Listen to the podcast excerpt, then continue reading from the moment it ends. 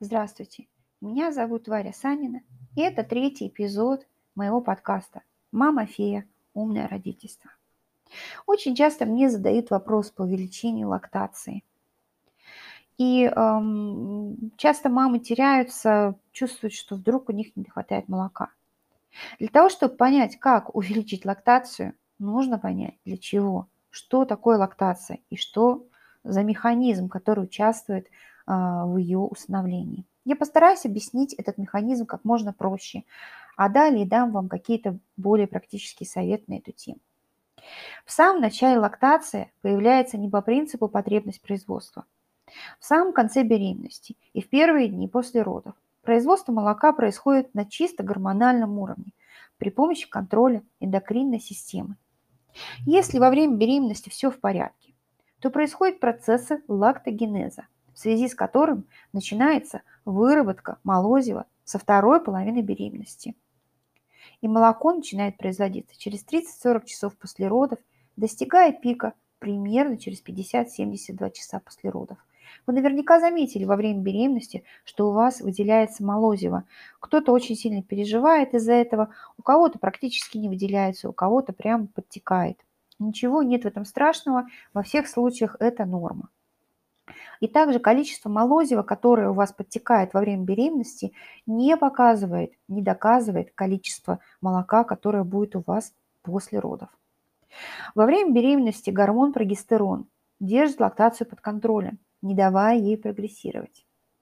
Это изумительно, так ведь? Ведь наше тело знает, что малышу молоко еще не нужно, но грудь уже готовит все, что будет нужно позже. И в любой момент, когда родится малыш, особенно дети, которые рождены раньше срока, а, наше тело, оно э, реагирует на это, то есть э, прогестерон прекращает контролировать лактацию и начинается производство молока.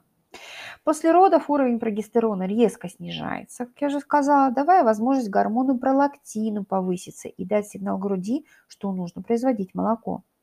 Лактогенез, две стадии, упомянутые выше – происходит вне зависимости от того, кормит мама грудью или нет.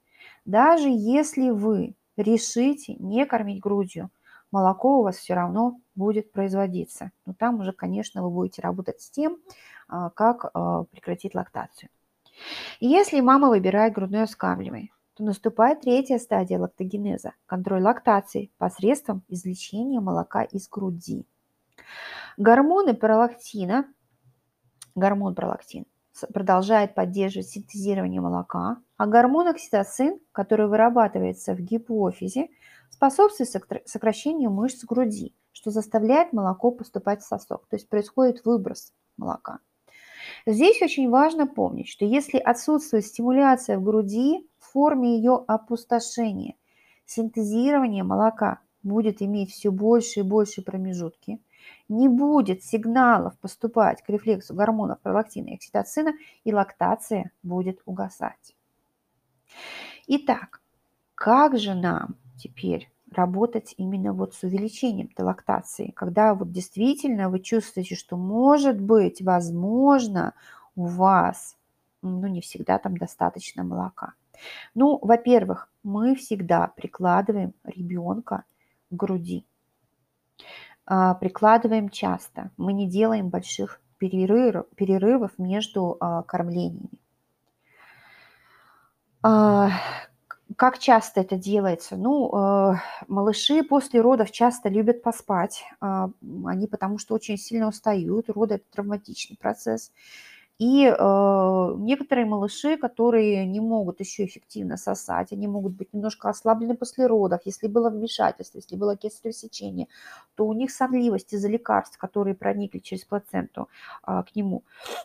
Эти малыши будут спать по несколько часов, что будет очень вас радовать. Но на самом деле это нельзя э, допускать. Поэтому в дневное время нужно кормить ребенка не реже каждых двух часов, в ночное время, не реже каждых трех. Если ребенок у вас отказывается сосать грудь, мы пробуем а, давать свой пальчик.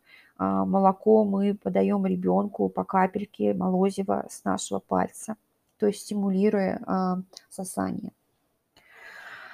А, предлагать обе груди в одно кормление тоже можно. Ничего там нет страшного. Конечно, если у вас достаточно молока, и, в общем-то, ребенок опустошает э, одну грудь, но не хочет уже вторую, то вторую грудь для того, чтобы поддерживать лактацию, избегать сильного переполнения, нагрубания дискомфорта, можно чуть-чуть подсадить. Метод сжатия груди. Вы можете посмотреть этот метод в моем а, YouTube-аккаунте, у меня есть видео. Также у очень многих специалистов по грудному вскармливанию есть такие видео. Отдых для мамы тоже очень важен. Если не можете спать вместе с малышом, ложитесь рядышком или где-то там далеко отдыхайте. Один из методов, который я а, рекомендую, когда мама работает над лактацией, это кемпинг, гнездование с малышом. Не на природе, конечно, хотя, конечно, это было бы тоже идеально. На своей кровати или на матрасе, на полу, в комнате малыша сутки, двое-трое, запаситесь перекусами, водой и кормите, кормите, кормите. Не переживайте, что малыш висит на груди. Малыш тоже интуитивно будет вам помогать э, с лактацией. Давайте свободный доступ к груди. Не переживайте, вы не испортите ребенка этим абсолютно никак. Также а, есть такие препараты, которые называются лактогены. Это медикаментозные и немедикаментозные препараты, стимулирующие лактацию до определенного уровня. Вы слышали наверняка про пожитник, растороп, шуфенхель, пивные дрожжи и другие травки, которые часто рекомендуют добавить в диету кормящей мамы. Я должна говориться, что результат будет только эффективным при условии, что молоко выводится из груди малышом или сцежениями. Опять же, вы можете хоть запиться этим пожитником, и у вас не будет никакого результата, если нет опустошения груди.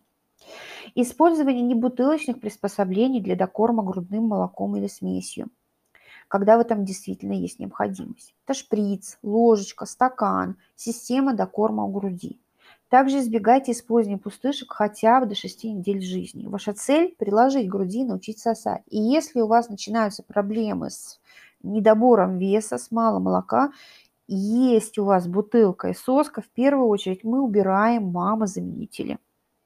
Сцеживание. Их не нужно делать после каждого кормления, если у вас нет цели заморозить молоко, но э, временно, когда вы разрабатываете лактацию, добавить одно, два, три сцеживания в сутки примерно в одно и то же время, особенно когда малыш вяло и редко сосет, или когда у вас действительно ощущается мало, мало молока, хорошая стратегия.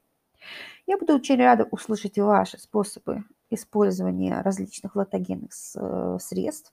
Конечно, в каждой стране, в каждой культуре есть дополнительные какие-то рекомендации. Например, а, в азиатских культурах часто рекомендуют э, кокосовую воду.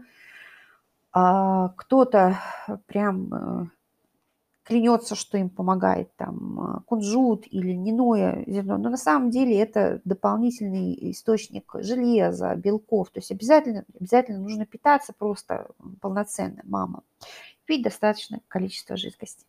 Спасибо, что прослушали мой подкаст. До новых встреч!